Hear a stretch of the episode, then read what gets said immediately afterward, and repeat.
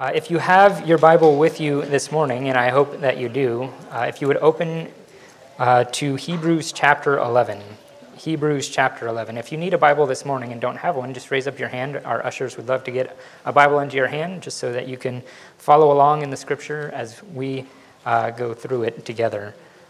Hebrews chapter 11. Hebrews chapter 11. We're going to begin in verse 1. Uh, and we're going to do uh, something that may or may not be a bad idea, so we'll, we'll figure out by the end of the sermon, which is m- me teaching more than a chapter in a single study. Uh, so uh, some of you are already looking at me like, yes, we know that's a bad idea. um, I, I, will make the reason and argument for it, uh, and even the author in uh, Hebrews chapter 11 states that he would run out of time if he tried to explain everything. And so that'll be the short version of my sermon is I'm not going to try to explain everything because he didn't try it either. I'm just trying to follow his example in that. Uh, Hebrews chapter 11. If you've been following along with us, we're working our way through the book of Hebrews as we do at Calvary Chapel. Uh, we go through the Bible uh, book by book, chapter by chapter, verse by verse, uh, with our aim of understanding of what the scripture means so that we can apply it to our life and um, live lives that are pleasing to the Lord.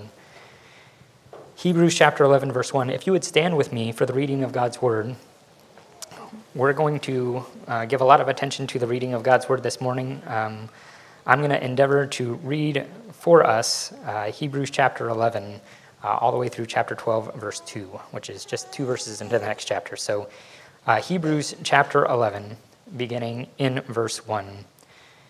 Now, faith is the substance of things hoped for, the evidence of things not seen. For by it the elders obtained a good testimony. By faith we understand that the worlds were framed by the word of God, so that the things which are seen are not made of things which are visible. By faith, Abel offered to God a more excellent sacrifice than Cain, through which he obtained witness that he was righteous, God testifying of his gifts, and through it he, being dead, still speaks. By faith, Enoch, when he was uh, taken away, so that he did not see death, and was not found because God had taken him. For because he was taken, he had this testimony that he pleased God. But without faith, it is impossible to please him. For he who comes to God must believe that he is and that he is a rewarder of those who diligently seek him. By faith, Noah, being divinely warned of things not yet seen, moved with godly fear, prepared an ark for the saving of his household, by which he condemned the world and became heir of the righteousness which is according to faith. By faith, Abraham obeyed when he uh, was called to go out to the place uh, which he would receive an inheritance and he went out, not knowing where he was going. By faith, he dwelt in the land of promise, as in a foreign country, dwelling in tents with Isaac and Jacob, and the heirs with him of the same promise. For he waited for the city which has foundations, whose builder and maker is God. By faith, Sarah herself also received strength to conceive seed and she bore a child when she was past the age, because she judged him faithful who had promised. Therefore, from one man, and him as good as dead, uh, were born as many as the stars in the sky in multitude, innumerable as the sand which is by the seashore. These all died in faith, not having received the promises, but uh, having seen them afar off, were assured of them, embraced uh, them, and confessed that they were strangers and pilgrims on the earth. For those who say such things declare plainly that they seek a homeland. And truly, if he called, uh, and truly, if they had called to mind that country from which they had come out, they would have had opportunity to return. But now they desire a better, that is, a heavenly country. Therefore, God is not ashamed to call them their God, for he has prepared a city for them. By faith, Abraham, when he had tested uh, when, when he was tested, offered up Isaac, and he who had received the promise offered up his only begotten son, of whom it was said, In Isaac your seed shall be called, concluding that God was able to rise him up even from the dead, from which he also received in him in a figurative sense. By faith, Isaac blessed Jacob and Esau concerning things to come. By faith, Jacob, when he was dying, blessed each of the sons of Joseph and worshipped leaning on the top of his staff. By faith, Joseph, when he was dying, made mention of the departure of the children of Israel and gave instructions concerning his bones. By faith, Moses, when he was born, was hidden three months by his parents because they saw that he was a beautiful child and they were not afraid of the king's command. By faith, Moses, when he became of age, refused to be called the son of Pharaoh's daughter, choosing rather to suffer affliction with the people of God than to enjoy the passing pleasures of sin, esteeming the reproach of Christ greater riches than the treasure, treasures in Egypt, for he looked to the reward.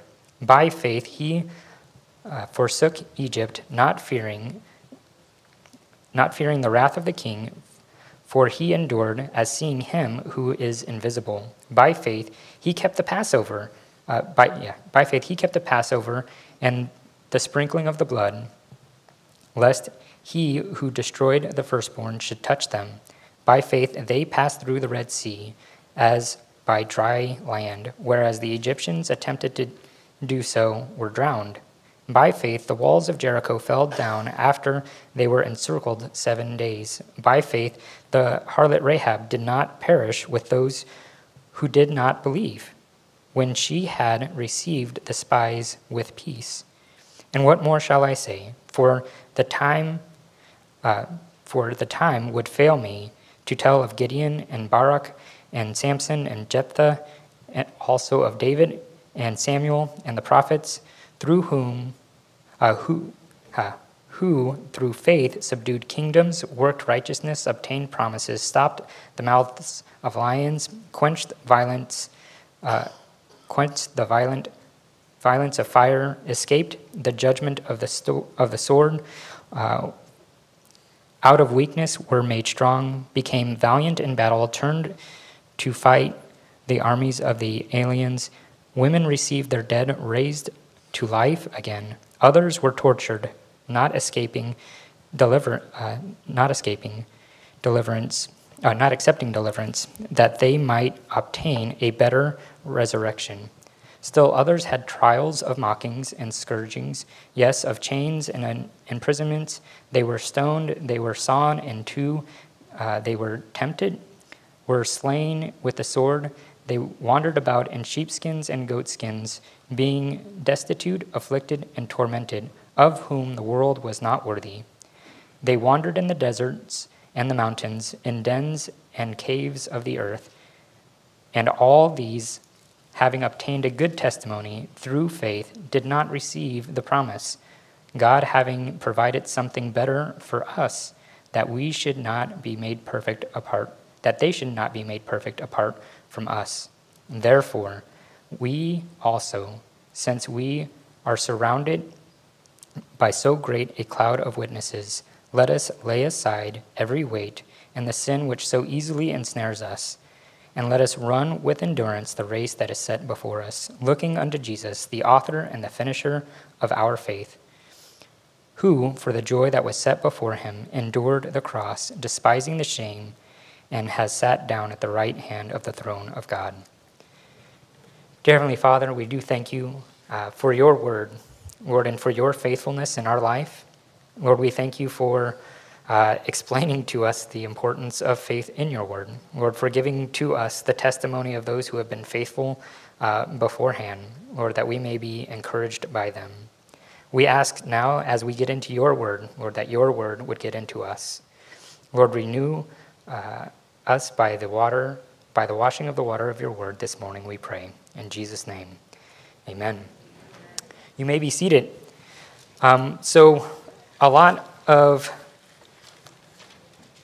verses this morning, um, all on the same topic uh, with regard to faith. If you're taking notes, it's uh, on the screen coming up soon. I think our sermon title is uh, Walking with God Has Always Required Faith and Endurance. Walking with God has always required faith and endurance. Uh, in this chapter, we're going to see faith uh, is defined. Uh, we'll see past patterns of faith of God's people uh, enduring by faith. And finally, the requirement that God has for us uh, that um, your faithfulness and my faithful endurance depends on uh, not what we do, but what Christ has already done. So uh, notice how the author of Hebrews begins chapter 11 is with um, often what's pointed to as a definition of faith. Um, verse 1 again, it says, Now faith is the substance of things hoped for, the evidence of things not seen.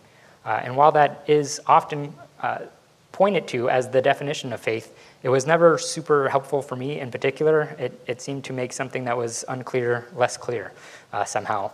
And so uh, I'll try to un- untangle it a little bit um, by how I've wrestled with that verse over the years and then uh, give you my own definition of, of faith. Um, and so he's going to first define it before he's going to give examples of it. But in his uh, definition, there are other translations that can be helpful. Um, also in verse 3, when he says, By faith, we understand that the worlds were framed by the word of God, so that the things which are seen uh, were not made with things that are visible. So he's still trying to unpack a little bit of what this faith thing is. Uh, Pastor Damian Kyle defines it this way uh, faith, that is, is to live in absolute confidence in what God has said, even when I don't see the fullness of the promise. Uh, the uh, NLT translation of the Bible uh, translates this verse as faith is the confidence that what we have hoped for will actually happen. It gives us assurance about things we cannot see. Um, so that kind of helps a little bit unpacking it there. My own definition of faith that's defined through this passage and other passages in Scripture, uh, namely Romans chapter 4, uh, is this. Uh, my, this. Pastor Austin's definition of faith is uh, confidence in a person to keep a promise. So, faith, and, and I know faith is kind of a churchy word. Sometimes we use it outside of the church, but definitely one of those churchy words. Uh, is faith is confidence, uh, generally speaking. This is not specifically in our context here, but generally speaking, it's confidence in a person to keep a promise. Let me give you an illustration. If I told you that next week um, I would bring uh, some pizza for us to enjoy after service. And uh, next week, I showed up with pizza for us to enjoy after service. And then that week, I promised you the following week, I would bring pizza to enjoy after service. And then I did that every week, week after week. Um, and every week I had a pizza. You would probably start bringing you know, your favorite ranch dressing to go with it or some drinks to go with it because all I'm bringing is the pizza. And then you might be showing up, and it would be very odd for somebody if they were visiting you, maybe a family member, they're like, why are you just bringing like paper plates, napkins, and some drinks? what are you doing? And you're like, oh, there's this guy, Austin. He, he brings me pizza every Sunday. Um, it's not a very good diet, but it's my cheat day, so it's fine. And so after a year of doing that, you would start bringing stuff. You would be, you'd make plans based upon it because it, you're, you can count on me keeping that promise to you to the point where it's affecting the way you prepare for church uh, on the morning uh, of Sunday. And then, uh, so you can have confidence in me because I've shown myself worthy of that confidence for you. Uh, now let's flip the illustration. Let's say next week I say I'm going to bring you pizza next week, and I don't bring it. You're a little bit disappointed. You're like, oh, I thought I could trust him. And then the next week I, am like, I'll make it up to you. I'll, next week I'll bring you pizza, and I don't bring it. If I do that for a year, by the time, if you're still coming for whatever reason, and you're still allowing me to talk to you about pizza, you'd be like, if your family friends were there, you're like, oh, that's cool. He's going to bring you pizza next week. You'd be like, he's not bringing me pizza next week. They're like, well, how do you know? He just said he would. you're like, because every week he promises to bring it, and every week he doesn't do it. And it, it isn't that uh, your lack of confidence in me makes me unfaithful, and it isn't that your confidence in me makes me faithful. It, it doesn't work that way. It doesn't matter how much confidence you have or don't have. Uh, that doesn't change my actions. My actions will dictate to you what kind of confidence you can have in me. If I'm exceptionally faithful in bringing pizza every Sunday, you can have a very high level of confidence in my faithfulness to the promise that I've made. If I make promises and don't keep them at all ever, then you can also have very high confidence that I'll be very unfaithful. uh, somewhat uh, similar to our current relationship with PG&E this morning. we are very confident in their inability to deliver consistent service at this point. Um, so we, we, we have confidence. It's just not the kind of confidence that they would want to have from us. And so with the Lord, we can have great confidence in Him to do what He's going to say because he is great in his faithfulness to do the things that he says he's going to do. And so, as we grow in our confidence of the Lord, we can have greater and greater faith in the Lord. As we know more of the promises of the Lord, we can have more and more confidence in those promises. But our faith in his promises doesn't make him more faithful. But because he is great in his faithfulness, we can have great faith in him. And that's, that's how it works. It isn't like sometimes there's this misunderstanding of faith that floats around Christianity. If I just believe something hard enough, then God will do it. And if God didn't do it, it's because I didn't believe it hard enough. And that, that's the opposite. That's us telling God what to do because we, we had confidence in Him to do it. It doesn't matter how much confidence my kids have in me to give them ice cream for breakfast. I really believe it. I name it and I claim that promise. Say, I'm, I'm sorry. Because I love you and because I'm in control of all things in your life, no. right? God loves us and He's in control of all things, and He's made spe- specific promises that we can hang on to and hope in. Um, but they are not ice cream and bre- uh, for breakfast kind of promises. And somehow, uh, in our American Christian world, sometimes uh, we think we can have ice cream for breakfast if, if only we believe hard enough. Uh, but that's putting promises into the mouth of God that He has not made. God has made promises, and He will be faithful to keep those promises, whether we know them or not, whether we believe them or not. But how we can live our life can either be positively or negatively affected by those things. I had a friend of mine who was always worried about uh, the car running out of gas. And it was because uh, his um, mom always would run out of gas. So everywhere we go, he's like, Do we have enough gas? I'm like, Relax, we have enough gas. but he was always concerned about it because in his growing up world, it, there was no faithfulness to you know top it off, to observe the gauge in which you know you should get more gas now. But his worry didn't affect my faithfulness to fill up my gas tank, and his, you know, my my confidence in his mom didn't affect her ability to put gas in. God is faithful to his promises. And that's what he's saying here in verse 1 again when he says, faith is the substance of things hoped for. That is like, I'm, I'm confident that God's going to keep this promise of, of taking me into heaven uh, by not my righteousness, but by the righteousness of Jesus. And it's the evidence of things not seen. Why are, why are you living the way you're living? Is a question I get uh, asked periodically from my unchristian friends. Uh, because how the unsaved world understands life is in terms of selfishness. Like, if you can explain your Christian actions in terms of selfishness, I will then understand. what are you getting out of this? What are you getting? Like, I was trying to explain to somebody that, you know, I fill in for my pastor from time to time. They're like, well, do you, they pay you? And I'm like, well, sometimes. Sometimes they do, sometimes they don't. Uh, there are seasons where I've been on staff, seasons I'm not on staff. I'm on staff currently, but even if I wasn't, I would do this for free because God has called me to it. And I, I, believe that God will reward those actions more than Calvary Chapel Valley Springs could ever reward those actions. The best they can do is pay my bills. Jesus, eternal riches forever. That's much better, right? But they don't understand that. The world does not understand um, what trusting God looks like. They only know trusting themselves and the things that they have. And so, again, my definition of faith is, is simply uh, confidence in a person to keep a promise. With regard to God, it's confidence in God to keep his promises. And we're going to run through a whole bunch of examples here, um, but I want to give pull out one case study before we move on to our, our second main point, which is uh, a, a, quick case study. Abraham in uh, verses 17 and 19, 17 through 19 rather, uh, we're told that by faith, Abraham, when he was tested, offered up Isaac.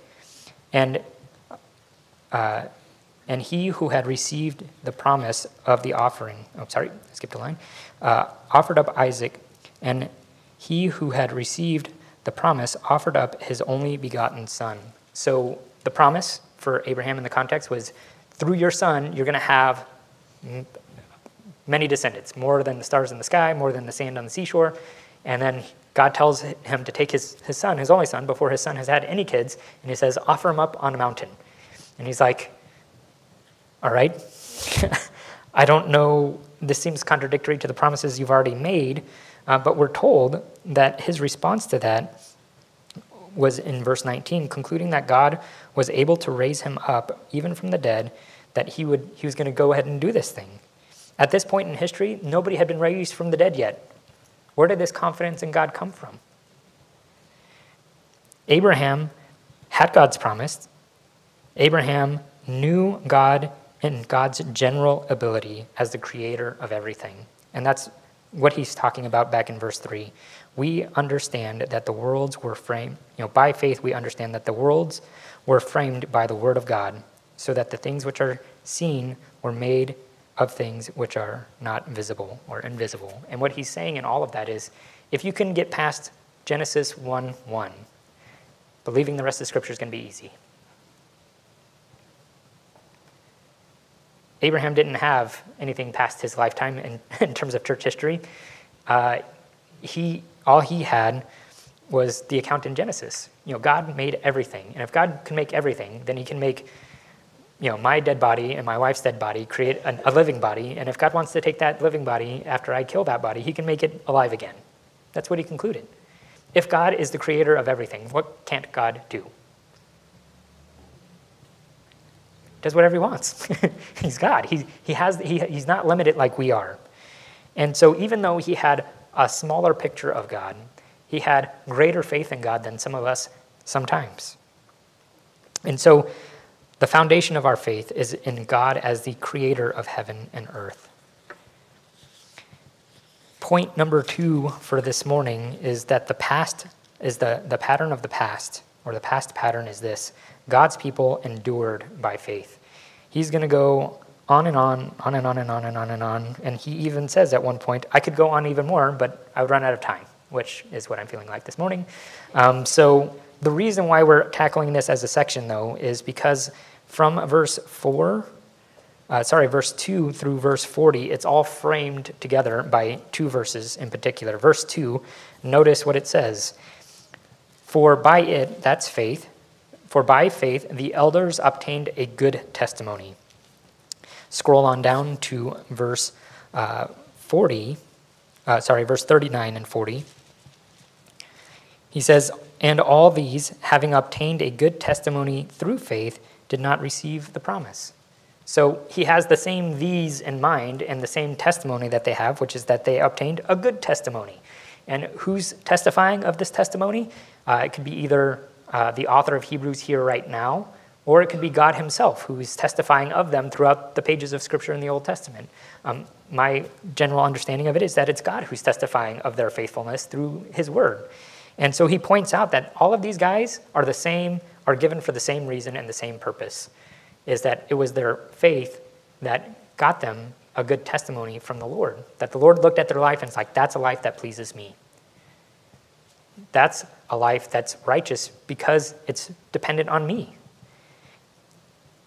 So there's a, a refrain between those verses, a phrase that's repeated uh, 17 times, and it's the phrase by faith. That is, this is how they did all of these things.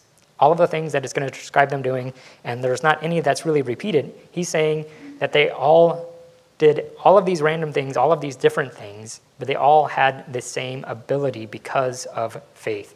They did it by faith. Um, notice, let's just run through it real quick. Uh, he says, verse 4, uh, Abel offered a more excellent sacrifice. Verse 5, Enoch was taken. Verse 7, Noah prepared an ark. Uh, Abraham obeyed uh, when he went out, verse 8, uh, when he dwelt in the land, verse 9, uh, when he offered up Isaac, verse 17 through 19. Sarah conceived strength, uh, received strength to conceive seed, verse 11. Isaac blessed uh, Jacob and Esau, verse 20. Jacob blessed uh, each of the sons of Joseph. Verse 21 Joseph, uh, Joseph made mention of his departure uh, and gave instructions to the children of Israel hey, when you leave this place, you take my bones with you. So his faith was like, God's going to be faithful to take us back out of this land like he said he would. I'm not going to be around physically except for my bones, so take those with you. so, like, giving them instructions. By faith, he was able to make that statement. Verse 22. Moses, in verse 23, was hidden um, by his parents for three months. Uh, verse 24, Moses refused to be called the son of Pharaoh's daughter when he became of age. Uh, verse 27, he forsook Egypt. Verse 28, he kept the Passover. Uh, the nation of Israel, in verse 29, they passed through the Red Sea. Uh, the walls of Jericho fell. Verse 30, um, the harlot Rahab did not perish. Verse 31, verse 32, he groups some people together. He says Gideon, Barak, Sam, uh, Samson, Jephthah, David, and the prophets. Uh, that's when he mentions, you know, I could go on and on, and it's not, I, I am not lacking examples. There are more examples. He's saying what I'm lacking is time, and maybe if, because he was writing space on, on his parchment as he's, he's writing to them. Um, but here's some more things that they were able to do by faith. Uh, verse 33 subdued kingdoms, worked righteousness, obtained promises, stopped the mouths of lions, quenched the uh, violence of fire, verse uh, 34 and forward, escaped the edge of the sword uh, out of weakness were made strong, became valiant in battle, turned to fight the armies of the aliens. Women received their dead uh, raised to life again, verse 35. Others were tortured, others had trials of mockings and scourgings and of chains and imprisonments. They were stoned, they were sawn in two, they were tempted, they were slain with the sword. They wandered about, being destitute, afflicted, and tormented. And this is God's summary of all of those people of whom the world was not worthy. So, whether their lives, from our perspective or from the world's perspectives, were exceptionally successful, we look at Moses' life. He was, you know, able to rise up, deliver the nation of Israel out of Egypt, and um, pass on his leadership to uh, Joshua to lead them, lead them into the promised land. We would say from the outside that was a super successful life. And yet, towards the end of his list, he says there was others whose the end of their life we wouldn't describe as good. We want them, we want our lives to end that way, being sawn in two, or being stoned to death, or all of these terrible, horrible things, being destitute by faith. Where's that being preached today? come, come and become a Christian and be destitute by faith. That's that'll preach. I'm not sure where, but um, so they weren't worthy of the world from God's perspective because they were living lives that were pleasing to God, even though they were not pleasing to anybody else around them. And so there were seasons of their life where life was successful because they were being faithful. And there were other seasons of their life, like the life of Job, where there were seasons of life that were exceptionally hard, even unto death, because they were faithful. And it's not the outward circumstances that were being manipulated, it was their obedience to the Lord and their commitment to the Lord and their hope in heaven that gave them this perspective. They realized that this life is not the only life, the only part to life. This is just a very small piece of life. It'd be like wanting your best life now to be while you were on the clock at work and then you didn't care about what you lived in at home. I want my best life to be at home, not not at my work. Like if work is terrible, and then I have, and then I get to leave that, and then go to home to a wonderful house, that would be that would be worth it. And that's what it's like in life. This life is like a work shift, and that's it. But some people live like work is all there is, and that they should work as little as possible while they're at work. Perhaps you have that coworker, and they're not thinking about what life is going to be like after this life. There's no hope for them after this life. And that's what he's saying about all of these people. They had hope in the Lord. They had a hope that was not bound to this time, a reward that was not physical only. It was a promise they had from the Lord that they lived their life in light of. And so, another case study in the life of Moses, the, the requirements of living a faithful life. It's kind of uh, given to us there in verses 24 through verse 27. He says, By faith, Moses, when he became of age, refused to be called the son of Pharaoh's daughter, choosing rather to suffer affliction with the people of God uh, than to enjoy the passing pleasure, pleasures of sin, esteeming the reproach of Christ greater riches than the treasures in Egypt, for he looked to the reward. Moses did two things in order to be successful in his walk of faith uh, in what would be an otherwise very challenging situation to do. Uh, Moses was in a very privileged uh, section of his life. Uh, he grew up not as any of the other Hebrew boys did, he grew up uh, as the daughter of the queen of the country that they were in. His growing up experience and everybody else's was very different. And yet, um, we're told that when he became of age, uh, he made a choice uh, of where uh, and what relationships were more important in his life. Was uh, the, the passing pleasures of this life more important? And were the um, temporary relationships of this life more important than the eternal relationships that um, were before him? And uh, he was able to endure hard things in his life by uh, hoping in the promises of God through faith. And he was also able to make wise choices uh, during what can be more challenging than hard times, right? When, when we're in hard times, when we don't have enough money to pay the bills, when we don't know what to do next, when we're you know, in a relational conflict that we have no idea what to do, I don't know what you do, but my natural inclination is, oh Lord, help me. I don't know what to do right now, Lord. Uh, I, I need your help. I know I don't know what I'm doing, and I know I need you. That's what the hard times produce. The good times hide from our eyes our need from the Lord. The good things in life sometimes are the things that keep us from living faithful lives to the Lord. And that's the danger that Moses found himself in in the beginning. But by focusing on the promises that God had given to his people and to Moses, through faith, he was able to not be distracted by the good things in life. He was able to focus on the promises that God had given him. There are many good things in life. Um, you know, God has given us so many good gifts. Uh, we have air conditioning, we have power from PG&E right now, for the moment. Good gifts. We could be distracted by those good gifts sometimes.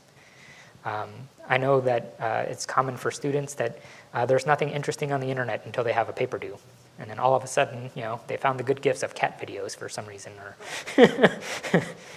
know, binge watching some other entertainment that's online. That's not a bad thing per se, but it's not the thing that needs that requires the focus in the moment, right? A student who should be studying and producing a paper by midnight to email it in so it's not late should not be watching cat videos. that, that's a distraction at that point. That good thing has become a bad thing because it had become the main thing when there's something else that should be the main thing. And the, uh, the good thing that was the temptation to become the main thing in Moses' life was the good life of being Pharaoh's daughter of not having to identify with people who were suffering. Right? Uh, if you could be, ladies, if you could, if you could be a queen, men, if you could be a king, or you could be a slave.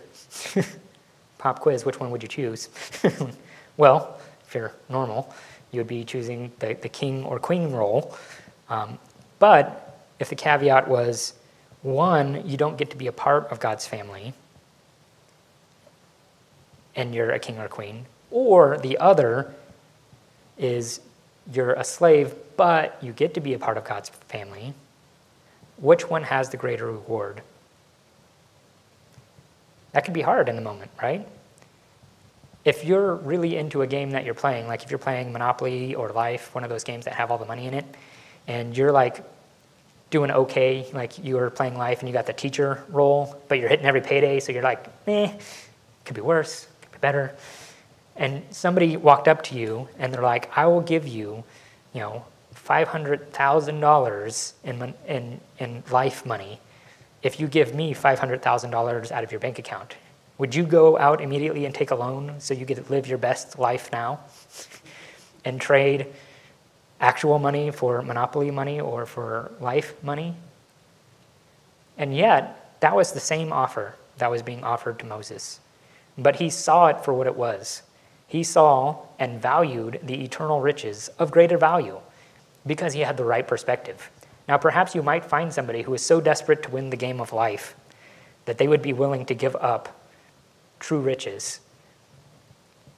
And that's what all of those who were unfaithful did, right? Uh, remember Jacob and Esau? Esau was in line to receive the blessing, and he traded it for stew. That'd be like trading your actual lunch for some monopoly money. And it's backwards. It's backwards because the what should be valued is not valued. And so he was not distracted by the good things in life. The good things did not prevent him from being faithful in his walk with God because he was filled with faith that what God had promised he was also able to perform that the good gifts that God said he would give the people of Israel, even though they're currently slaves, were far greater riches than anything Egypt had. And they were the world power at the time. Like, you pick your nicest country anytime through history, nicest stuff, and that's where Moses was at in his time. He's like, and I will give up all of that so I can identify with slaves who belong to the Lord. So he was able to uh, not be distracted by the good things in life by focusing on the promises through faith. But he was also uh, able to not be overwhelmed by the bad things in life by hoping in the promises through faith. Uh, notice that he chose the suffering, uh, chose to suffer, verse 25, chose to suffer the affliction with the people of God rather than the passing pleasures of sin. And that's, that's a true statement. Uh, the Bible says that sin is pleasurable. If anybody tells you otherwise, tell them to read the Bible. Hebrews 11:25, sin is pleasurable for a season. Uh, just like it might be fun to be weightless and jump off a building, this is fun. Until, you know, gravity has its final effect and the ground and the sudden stop at the bottom, and that's when the pain comes in. it, it's pleasurable for a season, uh, but there's a price to pay at the end. That's what sin is like. Uh, like skydiving without a parachute. It can be fun, Nobody's saying skydiving isn't fun. They're just saying skydiving without a parachute and smacking into the ground, not fun, rather depressing. And so what he says is he chose the suffering, but he was able to do that according to verse 27. Uh, again, he says, By faith he forsook Egypt, not fearing the king, not because the king wasn't somebody to be feared, largest army in the world, uh, and he forsook Egypt, not that they didn't have anything nice, they had all the nice things in the world. He did both of those things, for he endured, which is the requirement of those who desire to live lives that are pleasing to the Lord, as seeing him who is invisible. He saw God at work. He saw the promises of God as something that could be held on to. And his life was a testimony to God's faithfulness. Like, well, why are you living the way you're living? Well, because God is faithful. That's why I'm that's why I'm able to live the way I'm living. That's why I want to live the way I'm living. Is not because I'm gonna, you know, twist God's arm into giving me ice cream for breakfast. It's because God is good and He loves me, and His promises are good, and they're better than anything this world has. The best this world has is a passing pleasure. That's the best. That's the top end of it. top end is a passing pleasure.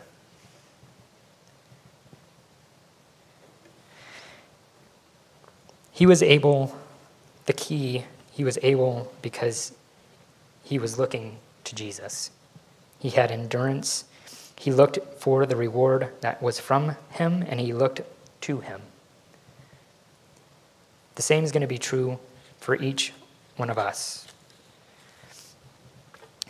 Just like their faithful endurance dependent on Jesus and his final work, our faithfulness in enduring is dependent on Jesus' faithful work. I think the way I've phrased it in my point is your faithful endurance depends on the finished work of Jesus. Notice uh, what caught my attention and had, was confusing to me at first. So if you're confused, you can join me, and then I'll tell you how I got unconfused. You ready? Verse 39. Um, Hebrews chapter 11, verse 39, 39. All these, having obtained a good testimony through faith, did not receive the promise. What? I thought they were faithful. Why didn't they get the promise? What's going on here? God having provided something better for us, that they should not be made perfect apart from us. What is he talking about here? I thought they were faithful. I thought they did the good things. I thought this was the hall of faith, all of the heroes of faith right here. How come they did all of these things and did not receive the promise? What is he talking about? Well, he explains in verse 13. Uh, verse 13, he says, All these died in faith, not having received the promises, but having seen them afar off. What they were looking forward to, what they saw from afar off, is what we look back to, and that is the finished work of Jesus on the cross. They knew that someday God was going to send a Savior for their sins, and that that Savior was going to be the means by which all of the other blessings in life would come. The original promise to Abraham was, through you, the whole earth will be blessed. And they understood that that blessing was going to be coming through the Messiah's finished work of salvation. And they hadn't seen it yet. And yet they still believed in it. They looked forward to something that hadn't happened yet, in the same way that we look back to something that we can't physically lay our eyes on right now. We can't go to Jerusalem right now and see Jesus on a cross. He's not there on the cross. But what they look forward to is the blessing that we have of looking back on. And because of that, we're both looking at the same thing. That's why he says we're made perfect together with them. They weren't any better than we are. And in fact, we've got a better vantage point. We can tell you when in history it happened. We have books of the Bible, like the book of Hebrews and the other New Testament books, that explain the importance of what that work accomplished. right? The whole work of salvation is all done in Jesus. And they looked forward to that finished work for their own righteousness. Uh, when Abraham first got the promise that he was going to have a son, there was no doubt in his mind, and he was 75 at the time. He'd get a son 25 years later, but when he got that promise from the Lord, the Lord's like, I'm going to give you a son. The Bible says in Genesis 15 6, he says, Abraham believed God, and God accounted it to him as righteousness. We're, we're accounted righteous in the same way by believing God, the promises that he made. Like, God, this is what you said. I believe that you will do that thing that you said. That's, that's, how, that's how we're made righteous before the Lord. We're not made righteous by getting our life together and, and doing right things. But that confidence in God to do that thing, we can't please God apart from that. Remember, that's what he said uh, with regard to Enoch. Enoch walked with God, God took him away, um, and he had this testimony that he pleased God. Hebrews 11:6. Hear this. But without faith, it is impossible to please him.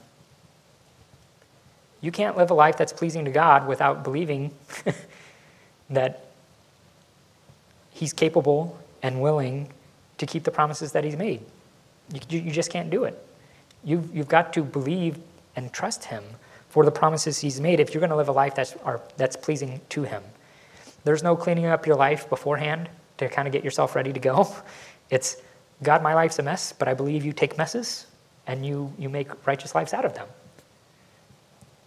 Abraham didn't do anything special beforehand. God gave him a promise, and then he believed the promise. And then that's how righteousness was accounted to him.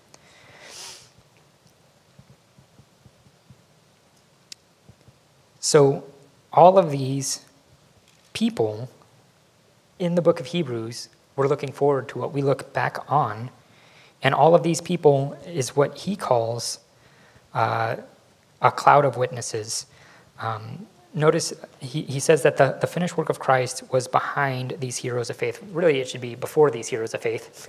it's behind us chronologically. But the reason why they were able to stand and live lives that were pleasing to the Lord, to, to deny the attractive things of the world, to endure the hard things in the world. The reason why they were able to do that was because they looked toward the finished work of Jesus. Notice he gives us our practical application, which is why we're getting into chapter 12, verse uh, 1 and 2, is because everything that he's stated, he's going to make a statement about how it should affect the way we live our lives. Verse 1 in chapter 12 of Hebrews. He says, Therefore, we also, since we are surrounded by so great a cloud of witnesses, let us lay aside every weight and the sin which so easily ensnares us, and let us run with endurance the race that is set before us. So, how do we endure in faithful living? Uh, he gives us a few points. Uh, the first seems rather obvious. Uh, he uses the illustration there of a race that is set before us. If you've ever seen runners uh, in races, I used to uh, run in high school, uh, circles for fun. Um, my sport was other sports punishment. Um, but if you've ever noticed, um, I noticed when I was in high school, not that I was a fan of it uh, as a runner, um, but what runners wear when they're running uh, is the bare minimum, I think. It's the only thing from the 80s that have lasted is the shorts that long distance runners have to wear. they are wider than they are long, um, and it's it's so that they are not weighed down. And like, really, would like a half an ounce more make that big of a difference? I don't know. Um, and so, what the illustration here is is if you want to be faithful in your endurance as a runner, step one is to you know take off your your backpack of bricks and you know, lay it down on the ground. Don't be running around with a backpack. Uh, sometimes, especially when I was a, a, junior high youth pastor, I got questions asked like, hey, can I do this and be a Christian? Well, sort of, kind of, yeah. There was a, a, a story my uh, coach told me in high school of uh, a kid who was in high school. He was a gifted runner, uh, and he asked the coach, kind of tongue in cheek, hey, can I smoke cigarettes and, and be a long distance runner? And he's like, yeah, you can do that. You just can't do that and be good. Like, it's not helpful. it's not going to make you run, it's going to make you run worse. You're not going to be able to do what you could have done. You may still be the best that's here, but you're not going to ever be the best you could have been because you're bearing this unnecessary weight. It's not that it's wrong, or, well, for high school, probably wrong, but it's, it's not that it's illegal to wear a backpack. There's no rule that says you can't wear a backpack full of bricks while you run your one mile race because it's unnecessary. you don't have to tell guys who want to win a race don't weigh yourself down. Just don't do it.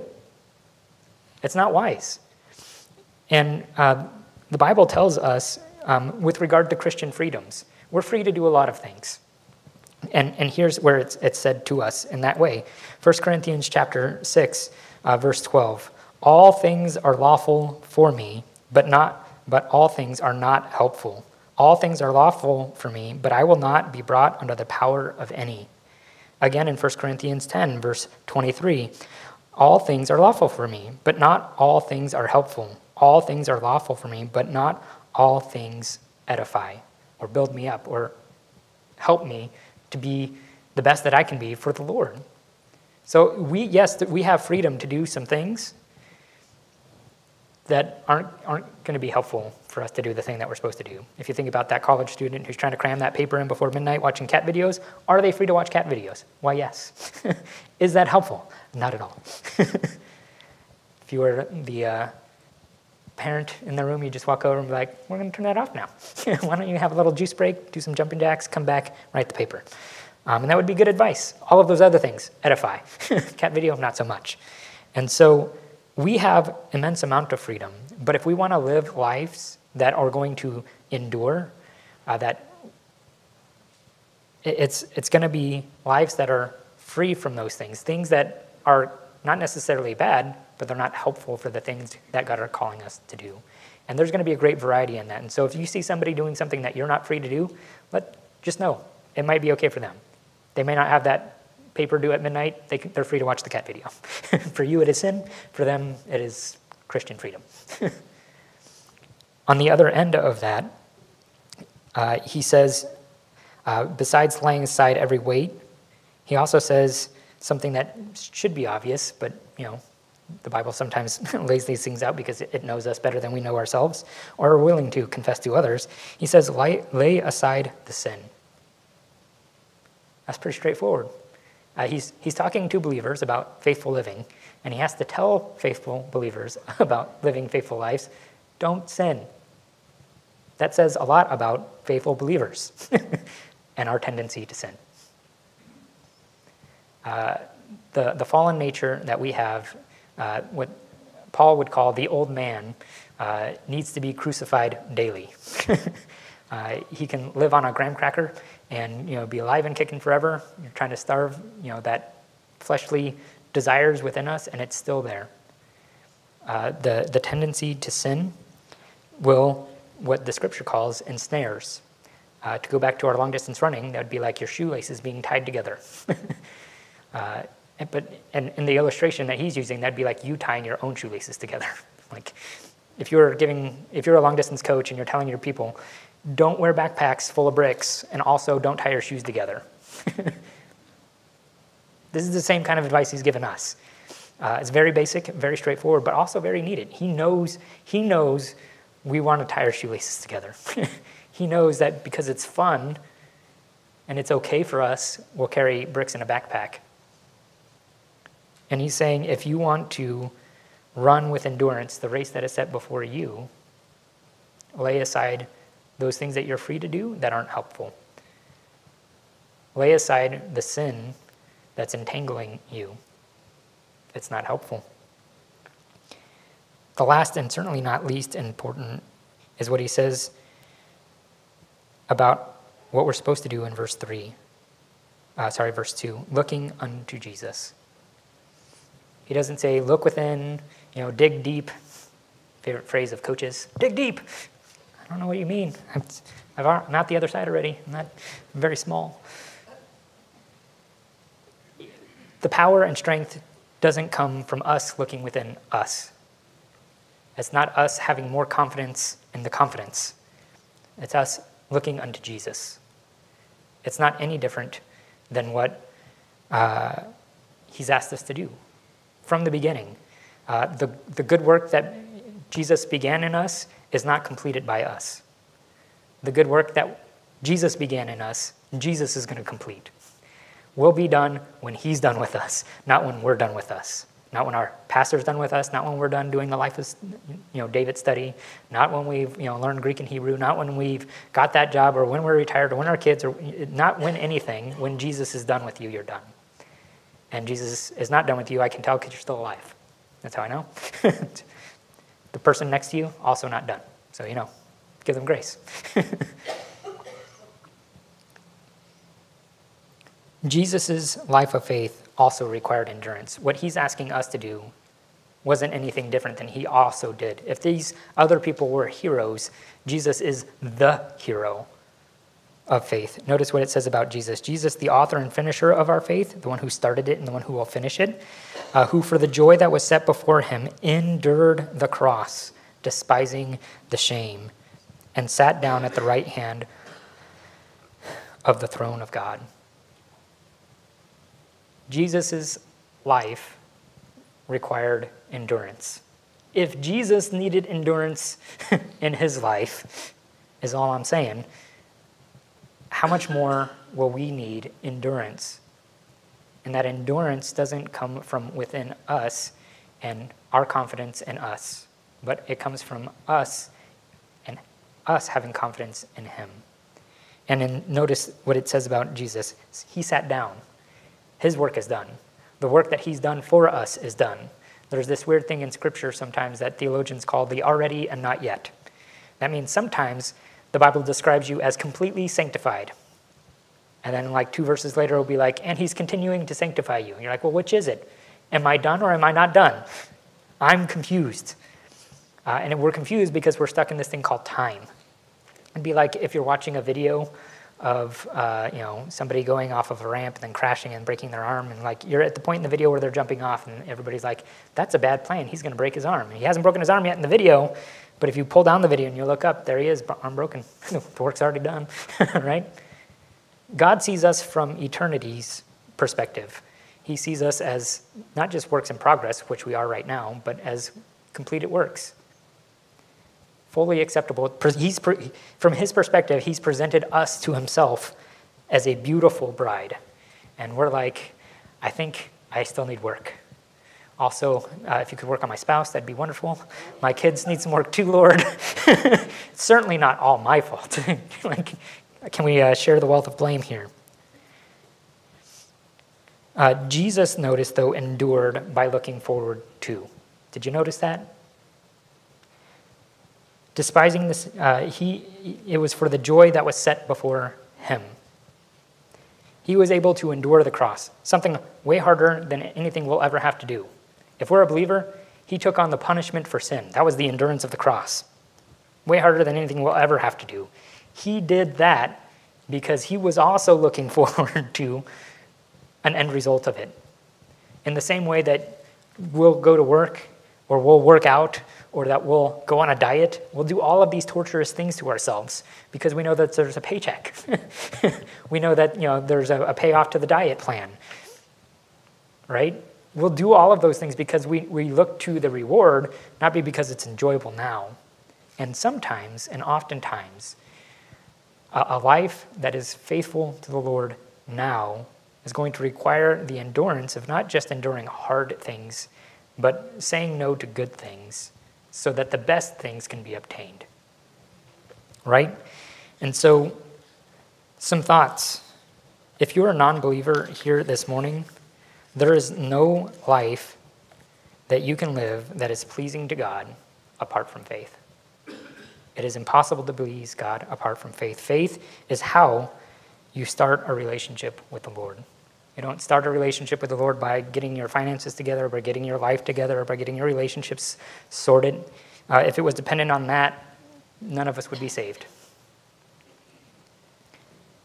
Faith is how you start a relationship with God. The, the one promise that God has for you, it's Romans chapter 10, verse 9 and 10, that if you confess with your mouth the Lord Jesus and believe in your heart that God has raised him from the dead, you shall be saved. That's the promise of Scripture.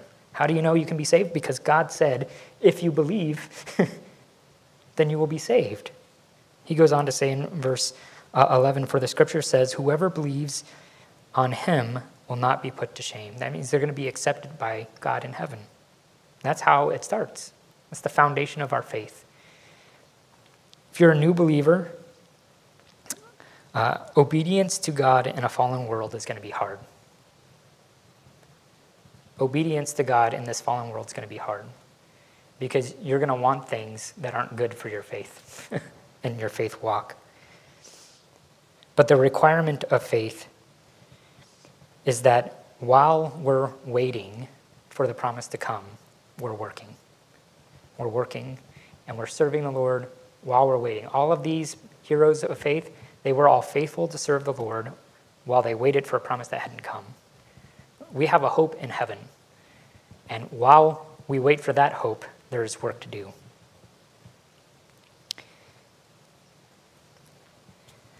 Living a life of faith will require endurance. The Christian life is like a race, and how you live your life will impact your ability to run the race that God has set before you. You know if there are weights in your life that need to be set aside. Set them aside. You know if you've tied your shoelaces together, if there is sin in your life that you're just allowing to live there. Uh, the Bible, in another place that seems as ridiculous to say, but it says it because it knows we need to hear it, it says, uh, Give no place to sin, which seems like a ridiculous thing to have to say, but it's in the Bible. Ephesians chapter 4 says, Give no place to sin. Don't do that. Look to the author and finisher of the work, Jesus. If you're a mature believer and you've known these things, if you've been running the race for quite some time, some questions I have for you. Have you picked up the weights again? Are you not laying aside the sins that you once used to? Galatians chapter 5 verse 7 Paul writes, "You ran well, who hindered you from obeying the truth?" Are you now looking to yourself for strength? Or are you now looking to Jesus for the strength to finish the race? Again, in Galatians chapter 3, verse 3, having begun in the Spirit, are you now being made perfect in the flesh? How we started is how we continue, and it's how we finish, which is Jesus. Started it, Jesus will continue it, and it's not by our energy and efforts, it's by the work that God does and we allow Him to do that work by believing the promises that He's given. Paul writes with regard to the, the hardness and hardships of the Christian life, balanced with the blessings that are there. In 2 Corinthians chapter 4, verse 8 through 11, we are hard pressed on every side, yet not crushed. We are perplexed, but not in despair. Persecuted, but not forsaken.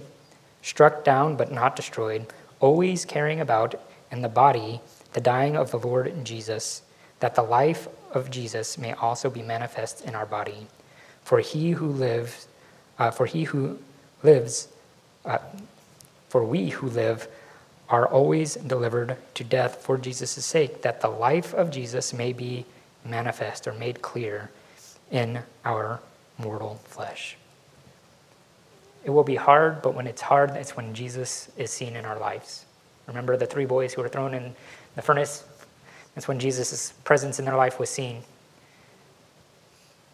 It's when life is hard that when God's, that's when God's presence is made clear. And that's the hard choice of excluding the good things that you could be doing, the, the cat videos of life, or excluding you know, the tying of your shoelaces together. That's going to confuse the world. And the answer better be is because I have a better hope. We have Jesus as our hope. Would you close with me in a word of prayer? Dear Heavenly Father, we thank you for this morning. Lord, what a joy it is uh, to be able to look at uh, our heroes of faith and, not, and know that they were not perfect, but they had a Father in heaven who was. God, I've not kept my word, and yet you have remained faithful. God, I have failed repeatedly, and yet you continue to succeed. And so, Father, I pray for myself and for my brothers and sisters here this morning, Lord, that our confidence would not be in us, but it would be in you. Lord, that we would be able to run with endurance the race that you have set before us. Lord, we thank you for your love. We thank you for your grace. It's in Jesus' name that we pray.